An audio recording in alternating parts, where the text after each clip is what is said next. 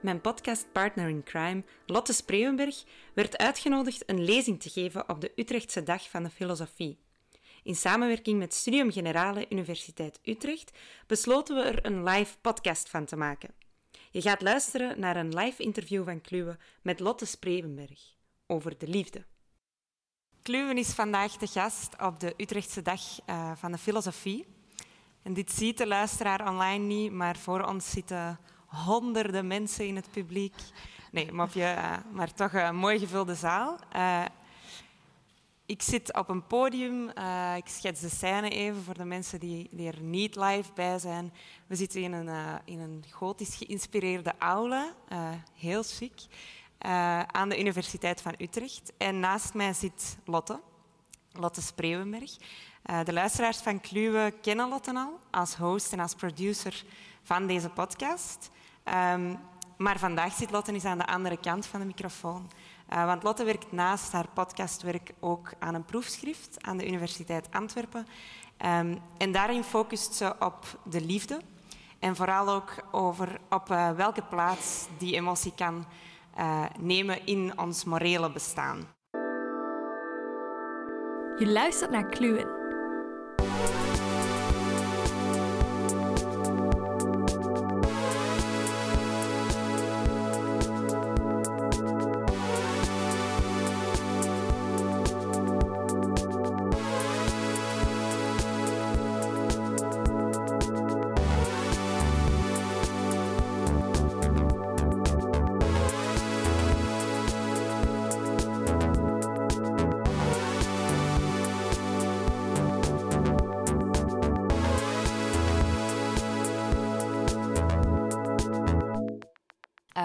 Welkom. Dank je. Uh, ik kan mij weinig thema's indenken waar dat we zoveel vragen over hebben als over de liefde. Ja. Uh, en met de hoop dat jij die vandaag allemaal gaat oplossen, uh, stel ik meteen de vraag die zo fundamenteel is dat zelfs Hathaway er een wereldberoemd liedje over schreef. Hier gaan we. What is love? Baby, don't hurt me. nice. Meer reactie verwacht. we gaan dat nog eens proberen. Tweede liedje. I want to know what love is. I want you to show me. Zoiets? Oké. Okay. Mooi. Het publiek zong echt wel mee, maar dat werd niet opgenomen met onze headsets. Het klonk dus eerder zo. I want to know what love is.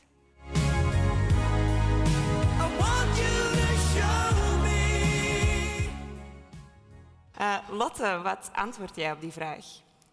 Uh, ja, dat kan ik onmogelijk nu beantwoorden. Ik heb daar ook geen antwoord op. Ik kan wel iets zeggen over hoe we dat proberen te antwoorden. Namelijk, je kan liefde op heel veel verschillende manieren zien en ook op verschillende manieren indelen. Dus bijvoorbeeld, je kan denken aan uh, liefdesrelaties. Dus bijvoorbeeld romantische liefde of liefde tussen ouderen en kinderen of, uh, of ouders en kinderen. En vriendschapsliefde bijvoorbeeld. Maar je kan het ook indelen in Bijvoorbeeld uh, verliefdheid en liefde, is dat iets anders? Is dat hetzelfde? En iets wat ook nog vaak voorkomt, denk ik, is dat je liefde um, daar onderscheid in maakt of je het hebt over is het iets biologisch of is het een sociaal construct bijvoorbeeld. Dus je kan het op al die verschillende manieren over liefde hebben en voor al die verschillende dingen zijn denk ik ook antwoorden. Um, maar wat liefde is, ja, dat is zo'n groot begrip en ook iets wat iedereen, bijna iedereen wel in een bepaalde mate ervaart of waar iedereen belang aan hecht, dat er onmogelijk volgens mij één begrip of één definitie voor te vinden is. Oké, zonder dan naar een definitie te zoeken, toch de vraag, um, is liefde tenminste iets waar je zelf iets in te zeggen hebt? Met andere woorden, uh, kan je zelf beslissen waar je van houdt? Um, of om het nog eens in andere woorden te zeggen, is liefde een, een, iets actief, een beslissing die we eerder met rationaliteit uh, in verband brengen? Of is het iets passief, iets dat u overkomt en dan zouden we dat misschien eerder met emotionaliteit in verband brengen? Ja, ik denk dat um, het, rationele en emotie is heel moeilijk uit elkaar te halen. Ik denk niet dat liefde puur iets rationeels is of puur iets emotioneels.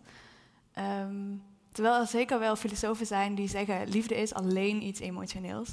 Um, ik zou in ieder geval willen beargumenteren dat liefde ook een rationeel deel heeft. Dus dat je daar ook een actieve variant van hebt. En dat je daar dus zelf ook iets mee kunt doen. Dus dat je daar zelf een uh, aandeel in hebt. En ik denk dat je dan kunt denken aan um, het rationele deel van liefde is dan bijvoorbeeld de vraag: waarom heb ik iemand lief? Wat voor redenen heb ik daarvoor? En um, dan kunnen we bijvoorbeeld denken aan. Uh, ik heb redenen. Je, je, vraagt je af waarom hou ik van mijn geliefde? En dan kan je zeggen: uh, ik hou van uh, zijn of haar blonde haar of zo, namelijk op kwaliteiten. Dat zouden we redenen voor liefde kunnen noemen. Um, maar er zijn ook andere filosofen die dan zeggen: zo werkt het niet. Je hebt eerst de emoties en daarna ga je er dan redenen aan geven. Dus bijvoorbeeld, ik, werd, ik hield eerst van iemand en daarna zag ik pas in hoe mooi dat blonde haar was, bijvoorbeeld. Mm. Ik zit meer aan de andere kant. Ik denk eerder dat we wel redenen hebben om iemand uh, lief te hebben. Oké, maar zijn, dat zijn dan misschien geen redenen zoals wat heeft zij mooi blond haar? Want ik kan me voorstellen uh, als mijn geliefde tegen mij zegt: Ik hou van je omdat je mooi bruin haar hebt, dat ik daar misschien zelfs geoffendeerd door zou zijn. dat ik zou denken: Dat kan toch niet zijn? Wat als ik dan geen blond haar meer zou hebben? Ja, dan ben je inwisselbaar bijvoorbeeld. Heel Dit weet de luisteraar niet, maar ik heb geen blond haar. het handige aan een podcast. Ja, dan kom je uh, bots je op een probleem van inwisselbaarheid. Ja, precies. Ja, dat is ook niet de, de reden voor liefde die ik zou willen beargumenteren. Nee. Oké. Ehm, voor ik vraag wat die reden dan wel is. Um, in jouw onderzoek heb ik begrepen, denk je na over liefde als een, um, als een deugd of een plicht, of hoe je het ook wilt noemen.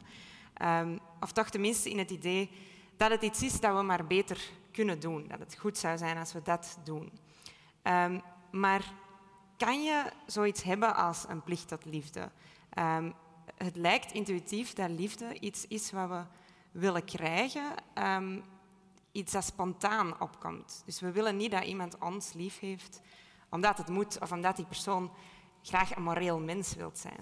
Uh, Hoe zijn die twee met elkaar te rijmen? Gaat, doe je liefde niet juist niet als je het doet omdat je denkt dat het moet? Ja, ik denk, we kunnen dus twee dingen onderscheiden, namelijk um, kunnen we die plicht überhaupt hebben en hebben we die plicht? En als je het hebt over kunnen we die plicht überhaupt hebben, Um, dan kun je bijvoorbeeld denken aan een andere redenen om iemand lief te hebben. Uh, er is bijvoorbeeld een filosoof, Mathieu Liao, die zegt dat we verplicht zijn om kinderen lief te hebben. Um, en hij gebruikt daar als reden voor niet dat we één bepaald kind moeten lief hebben, maar dat we alle kinderen lief moeten hebben. Um, namelijk, het is goed voor de ontwik psychologische ontwikkeling van een kind als een kind uh, lief had wordt. Ja. Lief, als we van een kind houden. um, dus dat zegt, geeft geen reden waarom we het ene kind boven het andere kind zouden moeten uh, nemen, maar uh, iets over dat we alle kinderen lief zouden moeten hebben. Dat kinderen bijna een recht op ja, exact, liefde hebben. Exact. Okay. Ja. Dus dan heb je het over een andere reden dan die kwaliteit. Mm -hmm. um, maar dat geeft misschien nog niet uh, de garantie op een emotie voor een kind of zo. En daarom zeggen sommige mensen, nou dan kun je dus niet die plicht hebben. Maar ik denk dat niet per se die plicht onderuit had. Want zolang je het niet. Uh, het is eerder een, een, houding of het proberen van liefhebben van iemand. Um, waardoor die emotie misschien wel meer naar voren komt. Dus als we die plicht niet zouden hebben, dan hebben we misschien wel helemaal niet de emotie. En met die plicht kunnen we die emotie misschien eerder hebben voor kinderen. Oké. En als je het daarover hebt, dus je, spreekt nu over uh, een liefdesrelatie tussen kinderen en ouders. Um, daar is het misschien intuïtief dat er zoiets is als uh, dat het goed zou zijn om daar liefde te hebben. Maar hoe breed zie je die plicht tot liefde? Uh, beperkt die zich tot ouder-kindrelatie? Of kan je ook tot andere mensen die houding ja. hebben? Um, de activiteit die ik zie dat liefde is, waar je een plicht toe kunt hebben, of wat ik denk dat goed is om te doen, is um, het je openstellen voor iemand en het echt kijken naar iemand. En daardoor ben ik geïnspireerd door Iris Murdoch, omdat zij zegt dat liefde uh, is een, een, vorm van aandacht. Zij noemt loving attention als haar um, terugkomende begrip. En um, die uh, liefdevolle aandacht zorgt ervoor dat je je eigen eh, ego even aan de kant zet en je eigen wereldbeeld. En dat je met aandacht naar iemand kunt kijken en kunt luisteren en je echt openstellen voor diegene. En dat je emotioneel daardoor ook openstelt voor diegene. En ik denk dat dat iets is waar je wel controle over hebt. Eh, een bepaalde focus die je bij jezelf op kunt roepen. En ik denk dat dat ook iets is wat, eh, wat goed is om te doen naar iedereen. Dus in die zin denk ik dat het heel breed gedragen kan worden. Dus niet alleen zoals Liao zegt, naar kinderen omdat het goed is voor de ontwikkeling. Dat focust namelijk op diegene die je lief hebt. Maar ik denk dat het ehm, de houding of die attitude die je dan op je neemt in zichzelf goed is om te doen, naar wie dan ook. En is dat überhaupt mogelijk, vraag ik me dan meteen af. Want je spreekt over aandacht, dat vergt tijd. Um, waar speelt die plicht zich dan af? In elke ontmoeting of naar iedereen in het abstracte? Ja, dat is een heel goede vraag. Um, het is natuurlijk niet mogelijk om op dit moment aandacht ook voor iedereen hier in de zaal te hebben, want ik heb nu aandacht voor jou in dit gesprek. Hier is liefde. Hier is liefde. dat voelt iedereen in de zaal. ja, maar het is een, een is onlosmakelijk verbonden van focus. Dat als je focust op het ene, je niet kunt focussen op het andere. Dus het is onmogelijk om dat voor iedereen te doen op hetzelfde moment. Ik denk wel dat het een ehm, houding is, en dat ben ik eens wel met Iris Murdoch, die oneindig te perfectioneren is. Dus dat wil niet zeggen dat ik ooit moet proberen om iedereen tegelijk op die manier lief te hebben of te zien. Maar dat is wel iets waar ik continu aan kan denken. Bijvoorbeeld uh, zit ik in de trein of in de wachtkamer bij de huisarts bijvoorbeeld en ik zit de hele tijd in mijn eigen wereld op mijn eigen telefoon, dan kan ik ook denken van, oh, is het misschien niet beter om eens om me heen te kijken wat er om me heen gebeurt? Hoe beleven andere mensen deze wereld en uh, um, wat maken zij mee in plaats van de hele tijd in mijn eigen hoofd te blijven? Ja. Een hele grote opgave klinkt het. Het is een hele grote opgave, ja. En zijn er dan ook uh, grenzen aan uh, tot waar die aandacht zich kan, kan uitstrekken. Bijvoorbeeld, uh, zijn er niet mensen die eigenlijk hun, hunzelf het recht op liefde of op die aandacht ontnemen door iets heel vreselijk te doen?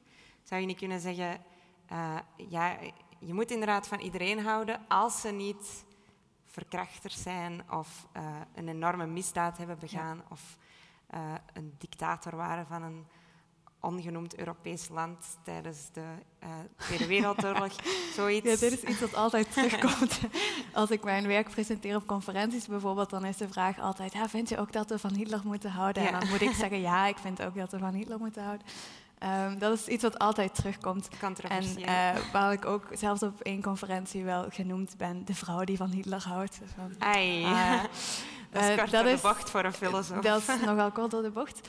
Um, maar ja, ik denk uh, dat focust te veel op of iemand het recht heeft op die houding die ik kan bieden.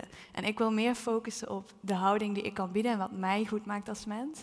En minder op waar diegene recht op heeft. Maar zelfs dan denk ik dat um, um, oppressors of machthebbenden bijvoorbeeld, of mensen die andere mensen misbruiken om het een of ander, uh, denk ik dat die wel uh, zelfs ook nog het waard zijn om geliefd te worden.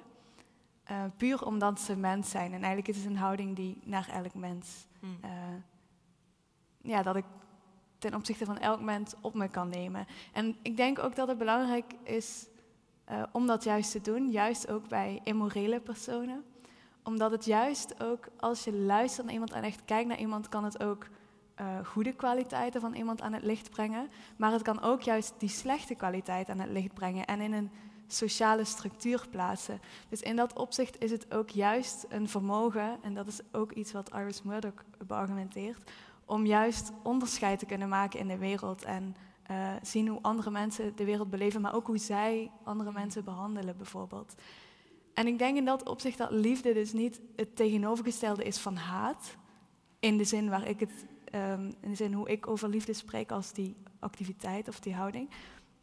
Want ik denk dat je dan um, met je openen naar iemand, met liefdevolle aandacht, kan je ook juist zien dat iemand immoreel is. En um, misschien juist ook al beter waarom dat zo is gekomen of wat die persoon heeft meegemaakt waardoor hij deze keuzes heeft gemaakt. Um, ik denk niet dat liefde dus het tegenovergestelde is van haat, maar eerder van onverschilligheid of egoïsme. Want wat je nu zegt doet me wel denken aan een, aan een aan iets wat we vaak horen over de liefde, bijna een platitude. Liefde maakt blind. Uh, jij zegt, we zien door liefde, door die aandachtshouding, um, juist ook de negatieve kanten oplichten van iemand. Maar heel vaak negeren we die ook juist door liefde. We, kunnen, uh, kennen allemaal ouders die uh, hun kinderen super vinden in elk aspect van hun bestaan. Uh, ik hoor herkenning in het publiek. ja, wat, wat doe je daarmee? Want is dat niet juist een gevaar van de liefde? Ja, ik denk um, dat is in ieder geval niet wat onder mijn definitie van deze actieve liefde valt. Uh, maar het is natuurlijk te makkelijk om te zeggen van wat ik zeg dat liefde is, dat is alles wat liefde is. Wat ik wil zeggen is dat die actieve houding van het naar iemand kijken of luisteren is ook onderdeel van wat liefde is. In plaats van blinde verliefdheid of een fantasie van iemand hebben bijvoorbeeld. Dus um, ik denk dat het bij een overrompelende verliefdheid of een uh, zo partijdige houding die sommige ouders bij kinderen hebben, um, kun je niet meer spreken van die liefde waar ik het over heb. Sterker nog, ik denk dat de liefde waar ik, die, ja, waar ik voor claim, zeg maar, dat juist een beetje op zou kunnen lossen. Dus het is prima om die gevoelens misschien wel te hebben, maar uh, die activiteit, liefde waar ik het over heb, zou dat juist minder kunnen maken.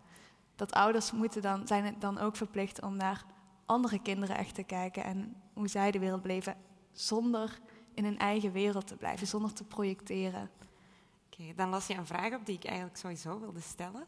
Um, namelijk naar de verhouding tussen liefde en moraal. Want liefde lijkt ons, maar nu je het zo hebt uitgelegd, misschien al niet meer. Uh, maar het lijkt als iets, iets waarbij je focust op één iemand in het bijzonder. Iemand is specialer, of toch tenminste voor jou specialer, dan al de rest. Dus liefde is op die manier um, een partijdige houding. Uh, want je kan die aandacht ook niet op elk moment aan iedereen tegelijk geven. Dus je moet kiezen en nu ben ik bij deze persoon. Maar moraal, daar verwachten we toch eerder van dat dat over een soort objectiviteit of onpartijdigheid of gelijkheid gaat. Um, maar misschien wordt dat wel opgelost in wat ja, jij net zei. Ik denk uh, dat ja en nee. Is, um, ik denk juist dat die liefde als activiteit, die liefdevolle aandacht, um, die is eigenlijk ook juist heel partijdig. Wat je zegt, inderdaad omdat je focust op één iemand.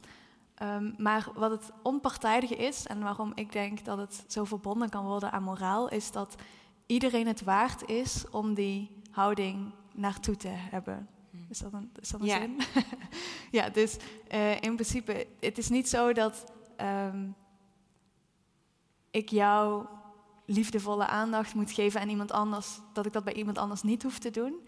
Het is alleen zo in de praktische zin dat ik dat maar ja. bij iemand kan doen, maar niet in de morele zin, denk ik. En je zegt iedereen is het in principe waard om die aandacht te krijgen of voor ons om aan te geven. Um, is er dan iets in iedereen dat het hen waard maakt?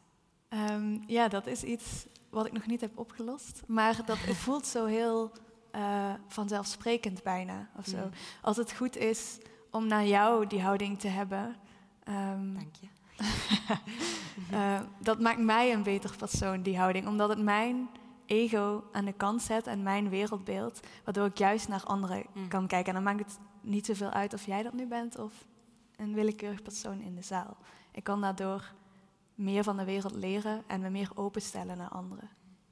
En waarin verschilt de houding die je nu beschrijft van een houding uh, van respect? Want we zouden, er zijn heel veel, zelfs in grondwetten, uh, ingebakken plichten om uh, respect te tonen naar anderen, of niet plichten, maar in ieder geval de waardigheid van iedereen wordt heel hoog aangeschreven. Um, zou je niet kunnen zeggen, kijk, liefde is goed voor de mensen die je kent, die in jouw dichte cirkel zijn. Um, en naar al de, al de rest kunnen we eigenlijk geen liefde verwachten, maar uh, voldoet respect eigenlijk. Uh, dus een soort niet-schending van die persoon. Waarin verschilt die houding van wat jij betocht? Um, ja, ik denk dat we een vergelijking kunnen maken met bijvoorbeeld positieve en negatieve rechten. Dus een, een respect of een positieve en negatieve plichten, zal ik het eerder noemen dan. Dus respect is dan een soort negatieve plicht waarin we vinden dat iedereen een bepaalde waarde heeft en dat we daardoor ehm, mensen met rust moeten laten, als het ware. Dus uh, ik word verboden om jou iets aan te doen. Dat is eigenlijk wat we respect noemen. Of jou in je waarde te laten, eigenlijk letterlijk. Um, maar liefde is dan een soort uh, andere houding, namelijk een meer positieve plicht die mij uh, verplicht om uh, moeite te doen om jou te zien en om die waarde van jou te zien en jou in deze wereld te zien. Um, dus in die zin is, zijn respect en liefde wel vergelijkbare dingen, maar liefde dat vergt veel meer uh, aandacht en moeite en uh, ook meer tijd en focus, ook van je um, geest. En ik denk dat dat bijvoorbeeld ook eerder maatschappelijke problemen op zou kunnen lossen, zoals polarisatie. Kijk, als we gepolariseerd zijn, maar we hebben wel allemaal respect voor elkaar, dan wordt er nog steeds niet echt iets opgelost in die polarisatie, want we laten elkaar een beetje met rust. En ja, hoe verder we polariseren, hoe minder we misschien wel denken dat we respect hoeven te hebben voor elkaar. En met liefde, of die actieve houding die ik dan liefde noem, um, ben je echt uh, verplicht om of dan laat je echt je eigen wereld even achter en dan uh, ga je niet projecteren op andere mensen, maar probeer je echt te luisteren en naar elkaar echt te kijken. Um, dus ik denk dat daar wel een groot verschil zit. En ik denk dat het zelfs ook nog een verschil is met empathie, maar dat hangt ervan af uh, hoe je empathie zou omschrijven. Namelijk als je empathie omschrijft als het je verplaatsen in iemand anders, dan kom je misschien eigenlijk nog niet echt los uit je eigen hoofd. Namelijk, ik kan me misschien helemaal niet voorstellen hoe een immigrant zich voelt in Nederland. Ik kan er wel een voorstelling van maken, maar um, ik kan het misschien niet. Het is heel moeilijk om dat zonder eigen projectie te doen. En nu zal dat met die actieve houding liefde, zal je dat nooit helemaal kunnen begrijpen. Mm. En dat is misschien ook niet. Uh, er is geen einddoel aan deze houding. Je hebt het nooit zeg maar, goed gedaan of afgevinkt of zoiets. Maar het is een houding die je eigenlijk gedurende je leven de hele tijd je eigen moet maken. En steeds opnieuw ook kan proberen. Dat is dat um, oneindig te perfectioneren van liefde. Hm. Ja. Het lijkt alsof het ego de grootste vijand van de liefde is. Ja, dat is ook wat Iris Murdoch inderdaad zegt. Ze zegt, de uh, moral enemy is the fat relentless ego. Fat relentless ja. ego. en falen we dan volgens haar als we dat toch nog een plaats geven? Want het, zoals jij zegt, dat is een houding die oneindig te perfectioneren valt, maar het is zo moeilijk om niet ja. jezelf ook de hoofdrol te laten ja, spelen. Ja, zeker. En zij zegt eigenlijk ook dat dat... Um, het klinkt misschien heel streng allemaal of heel um, veel eisend, maar zo is het eigenlijk helemaal niet bedoeld. Het, is, het gaat uit van een mensbeeld dat eigenlijk ja, toch aandacht wil geven aan het ego. En dat willen we allemaal. Um, en dat moeten we ook gewoon accepteren dat we imperfect zijn. Maar juist daarom is het goed om af en toe te denken aan die liefdevolle houding en juist die op je te nemen. Maar het is nooit zo dat dat helemaal lukt of zo. Dat is gewoon iets wat we ons kunnen bedenken en gaandeweg. Uh, ja, misschien steeds beter in worden wel, maar het is nooit zo dat we het helemaal goed doen of hm. helemaal goed zijn. Maar het is dus ook zo dat we niet helemaal slecht hoeven te zijn. Oké. Merk je, de, een laatste vraag van mij, en dan gaan we naar het publiek gaan. Um, een iets persoonlijkere vraag, maar merk je dat je door wat je hebt onderzocht, die houding ook toepast? Bijvoorbeeld in de Albert Heijn aan de supermarkt uh, kijk je anders naar de kassière? Wat, wat, doe je dan, wat doen we dan? Wat moeten we praktisch dan ja, doen ja, eigenlijk? Super goede vraag. Ik doe dan natuurlijk niet elke seconde van de dag. En ik denk dat uh, bijvoorbeeld de vrienden die hierna gaan luisteren ook misschien voortaan in discussies gaan zeggen: ja, maar je moet naar mij luisteren. ja, en uh, um, ik denk dat uh, het heeft me zeker wel veranderd. Um, maar het is misschien eerder nog wel andersom gekomen dat ik soms om me heen keek en mensen zag um, waar ik zo ver van afstond en mm. probeerde te begrijpen. En dat heeft me wel verder geholpen in de wereld te begrijpen en ook meer sympathie op te brengen voor mensen bijvoorbeeld. En uh, het, dat gedeelte van respect automatischer te maken bijvoorbeeld. Um, dat het eerder andersom is gegaan. Dat ik dacht, misschien is dat een houding waar we het in filosofie of in ethiek en morele psychologie het over kunnen hebben. Oké. Okay. Ja. Um, dankjewel. Dat waren al mijn vragen voorlopig. Ik stel voor dat we Lotte alvast een, een applaus geven. Dank je. En dan hebben we nog een kwartiertje om vragen van het publiek op te nemen. Ik ga zelf rondlopen met deze microfoon die ik nu aanzet. uh, ja, als u een vraag hebt, mag u uw hand in de lucht steken. Dan kom ik naar u toe. Ik zie voorlopig twee handen. Ik ga hier vooraan beginnen. Dat is het gemakkelijkste. Ja, ik vond het een prachtig verhaal. En uh, ik doe zelf al twintig jaar aan uh, mindful, mindfulness of vipassana meditatie en ook zen meditatie. En ik herken er heel veel in. Maar ik doe ook aan een soort christendom en daar herken ik ook heel veel in. Heb je vijanden lief, volledige aandacht, uh, cijfer je ego weg. Ben jij ook religieus of, of mindful georiënteerd? Of heb je het heel ergens anders vandaan? Uh, ik ben wel gedoopt, katholiek, maar ik heb me ook weer uitgeschreven overigens. Dus ik ben niet praktiserend religieus. Maar um, ik denk, ik herken wel heel veel dingen in verschillende geloven. En ik moet zelfs zeggen dat um, mijn, mijn proefschrift of mijn doctoraat, de vraag daarin is ook van, zijn we verplicht om van iedereen te houden? En dat komt eigenlijk omdat ik zag dat in alle religies, of bijna alle religies, dat een, uh, een plicht is, een, een commandment, zeg maar, to love. En in de analytische filosofie is dat er eigenlijk niet. En dat verschil vond ik zo interessant. En dacht ik, kan ik niet een, een, seculier argument bedenken juist voor die religieuze dingen? Dus eigenlijk eh, komt dat er wel heel erg op neer. En wat misschien ook interessant is, dat Iris Murdoch heeft het over the good. En dat is bijna, uh, dat is bijna alsof iemand over the God praat.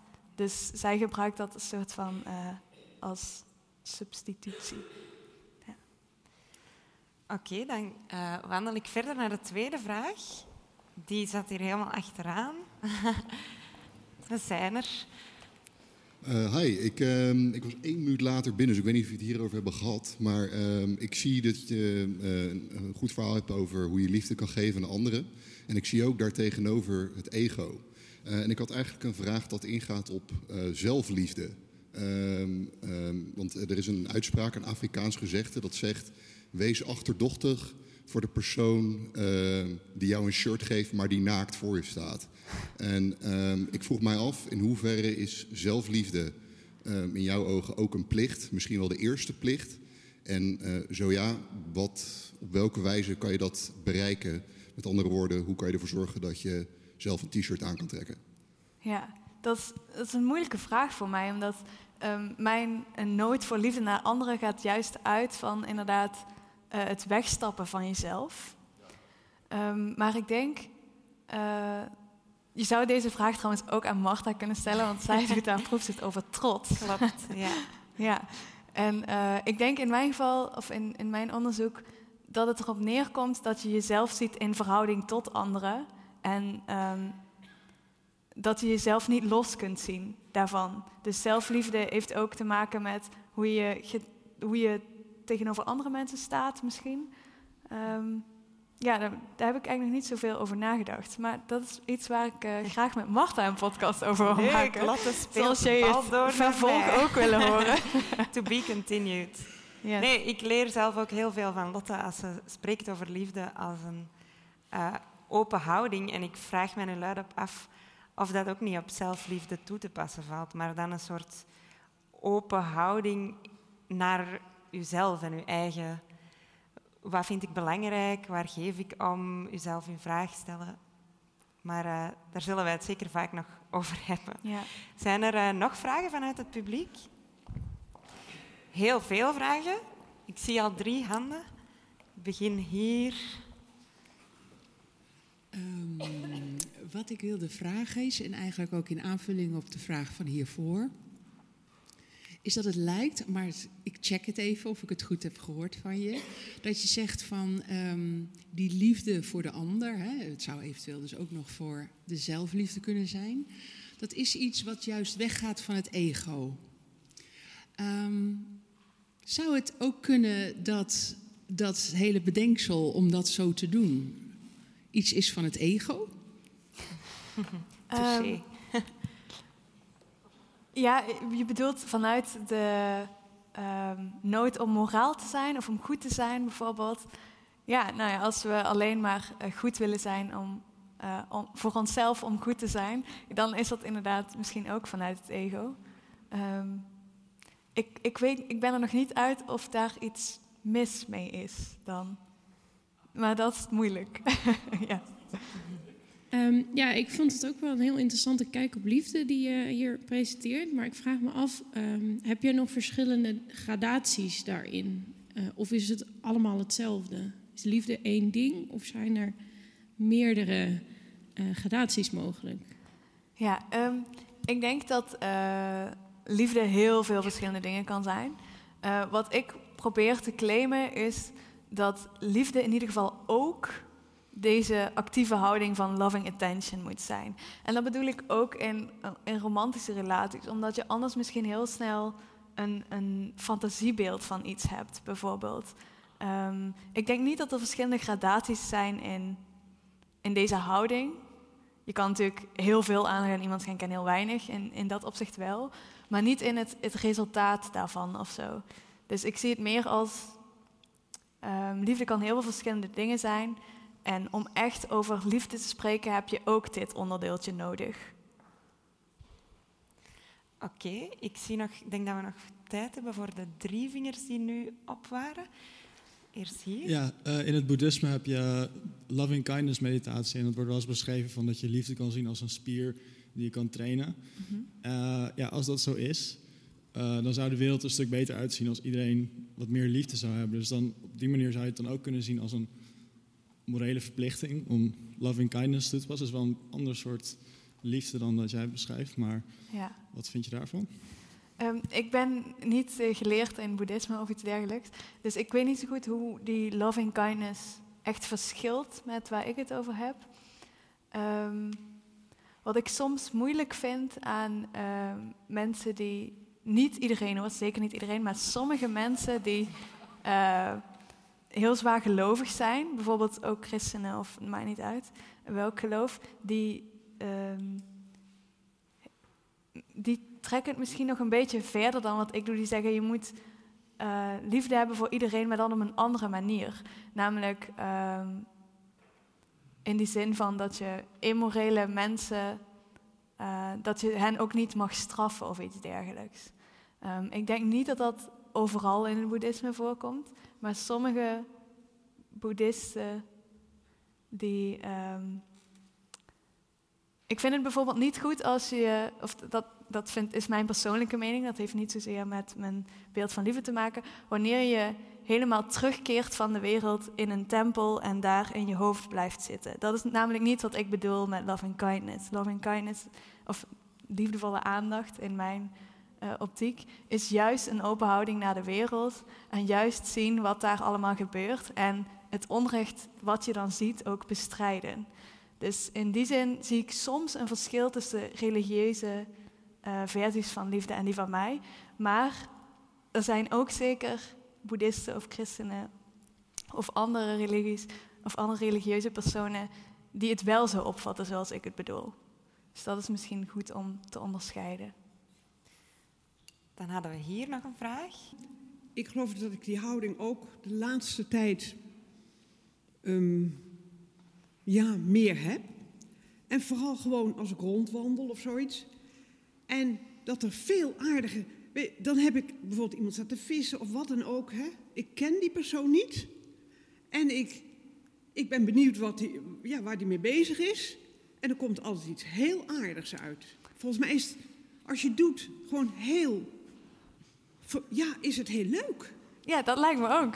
Ja. ja. Nou, er zijn heel veel mensen die bijvoorbeeld uh, zeggen... Uh, je moet liefde niet spontaan zijn of zo. En wat is het al dat je praat over een plicht, et cetera. Maar ik denk juist, als je die liefdevolle aandacht naar iemand hebt... dan kunnen er juist hele spontane dingen gebeuren. En dan kunnen er juist dingen gebeuren die je nooit voor mogelijk had gehouden... omdat je steeds in je eigen wereld zat. We hebben tijd voor nog wat vragen. Hier vooraan nog één. Ja, ik wilde toch iets vragen over uh, jouw liefde voor Adolf Hitler. um, die wilde, natuurlijk, die wilde niet, die vraag natuurlijk. Nee, die krijg ik altijd. Dus het was maar ingecalculeerd. Maar, de, maar de, serie, dus de, de, eh, de serieuze inhoud daarvan is of je iets meer zou kunnen zeggen hoe die notie van liefde van jou precies eh, verschilt van romantische liefde aan de ene kant en respect bijvoorbeeld eh, gefundeerd in de waardigheid van elk individu aan de, aan de andere kant. Dus wat betekent het precies om te zeggen dat je van Adolf Hitler houdt? Ja, ehm, het is misschien belangrijk om te zeggen, in mijn mensbeeld, het beeld dat ik van mensen heb, is er niet zoiets als een goed en een slecht mens, alleen mensen met goede en slechte keuzes. En ik denk dat Adolf Hitler zeker hele slechte keuzes heeft gemaakt. En ook hele immorele keuzes. En dat we hem daar zeker voor mogen haten of straffen of moreel veroordelen. Dat staat los van de houding die ik naar iemand kan hebben. Maar als we bijvoorbeeld kijken in, ehm, eh, in het rechtssysteem of zo, denk ik dat het wel heel belangrijk is om iemand die eh, een bepaalde immorele daad heeft gedaan, eh, om te kijken naar waarom heeft deze persoon dat gedaan? Eh, hoe is die persoon daartoe tot gekomen? En zijn er misschien, eh, hoe kan ik luisteren en goed kijken naar die persoon? Ehm, om die persoon te proberen te begrijpen. Dat wil niet zeggen dat we hem hoeven te begrijpen, er is geen einddoel. Maar ik denk dat die houding soms wel gaat leiden tot dat we veel meer mensen begrijpen. En daar wil ik niet mee zeggen dat we Hitler moeten begrijpen. Maar ik denk wel dat we een poging kunnen doen om mensen die ehm, immorele dingen hebben gedaan beter te begrijpen. En het zal ook tot betere oplossingen leiden, denk ik. Ja, dus in die zin. da- en dat verschilt natuurlijk wel met romantische liefde, want daar komen ook weer andere dingen bij kijken, als een bepaalde blindheid waar Marta het over had, of eh, andere emoties. Ja. Zijn er nog vragen uit het publiek? Ja. Ja, hoe kun je de mensen eigenlijk gaan motiveren om jouw vorm van liefde, ja, dat iedereen dat uiteindelijk gaat doen? Want ik vind het een heel mooi verhaal, maar ik, ik kan me voorstellen dat het moeilijk is om iedereen daarvan te overtuigen. En eh, ja. ja, hoe, hoe kun je dat gaan vormgeven? Nou, ten eerste door hier te zitten en door dit op te nemen in mijn podcast. Ehm, ten tweede door mijn proefschrift af te maken. en, eh, maar nee, maar het is Dat wel een goede vraag. hoor. dat is wel een goede vraag. Ehm, eh, het gaat bijna uit van een soort vraag van hoe, kan hoe werkt activisme of hoe kan je mensen motiveren. Ehm, ik denk dat dat gewoon eh, ook alleen maar kan door naar mensen te kijken en luisteren en te luisteren naar jouw vragen en daar een, een gesprekje met jou over te hebben of te luisteren naar andere mans vragen. Het gaat in ieder geval niet werken om een monoloog te houden ergens over mijn eh, ding, want dat is juist niet wat ik bedoel.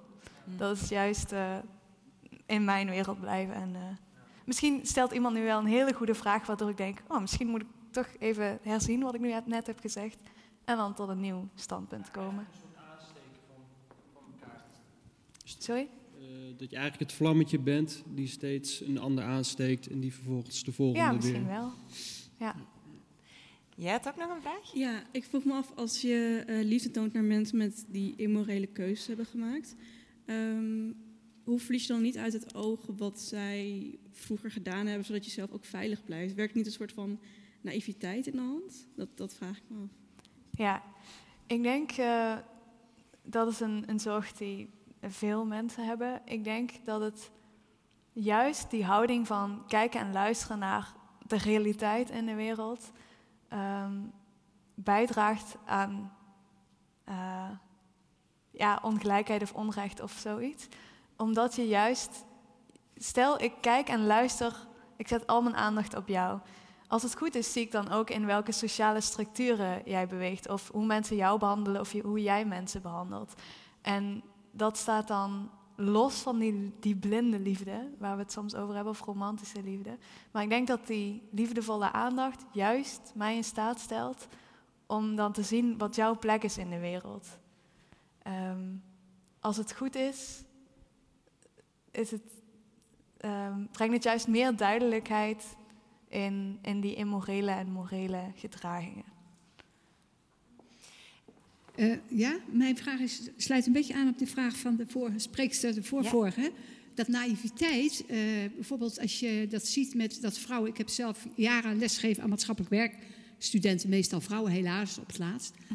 En eh, de naïviteit, dus het feit dat je een verkrachter of een moordenaar... dat je je ex-vriendje toch nog op gaat zoeken... terwijl je ex-vriendje misschien een hartstikke gevaarlijke stalker is. Ik heb echt een meisje gekend die haar zus is vermoord... omdat ze die zo naïef was, haar zus... dat ze toch nog een keer naar die jongen toe ging... want ik moet liefde, ik moet die allesomvattende liefde voor mijn vriend hebben... misschien is die wel verbeterd. Nou, ze werd vermoord. Dus ik denk, eh, dat is in dat kader is dat heel belangrijk om, om veiligheid en om door te hebben dat sommige mensen helemaal niet genezen zijn en gewoon hartstikke gevaarlijke personen zijn.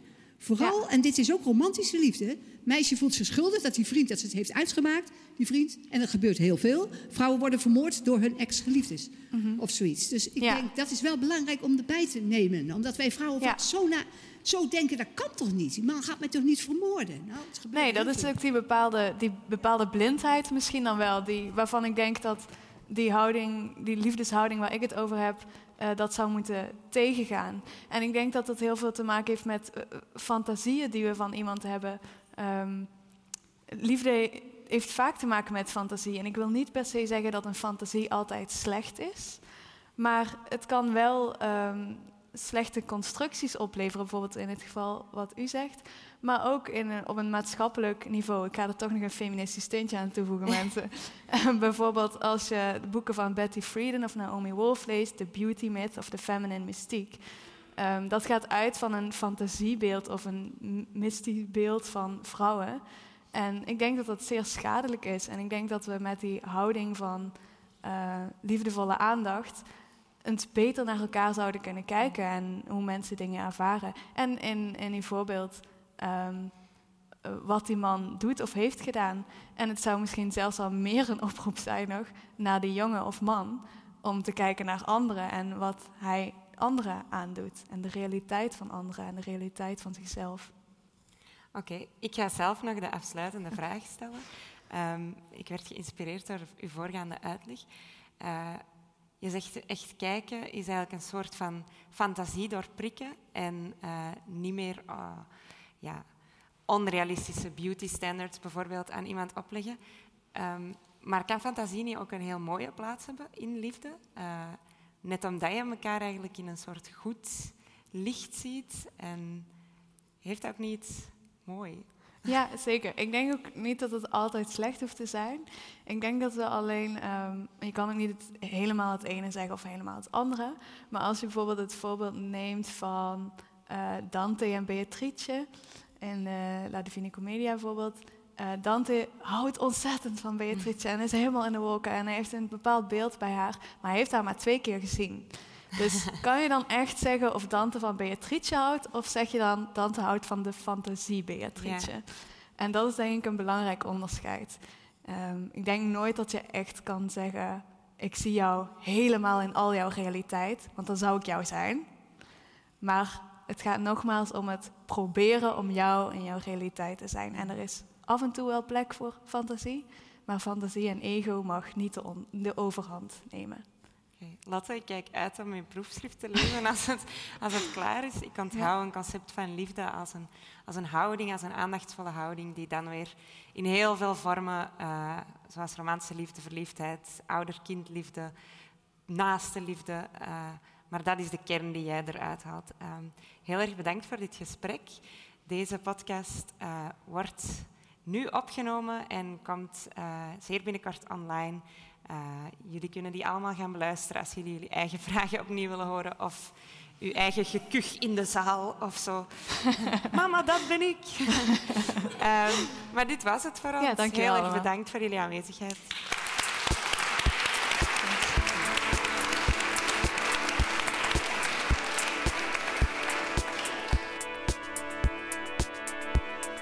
Dit was Kluwe. Bedankt aan onze gasten, aan de Utrechtse Dag van de Filosofie en aan Anne Lucassen voor het beeld.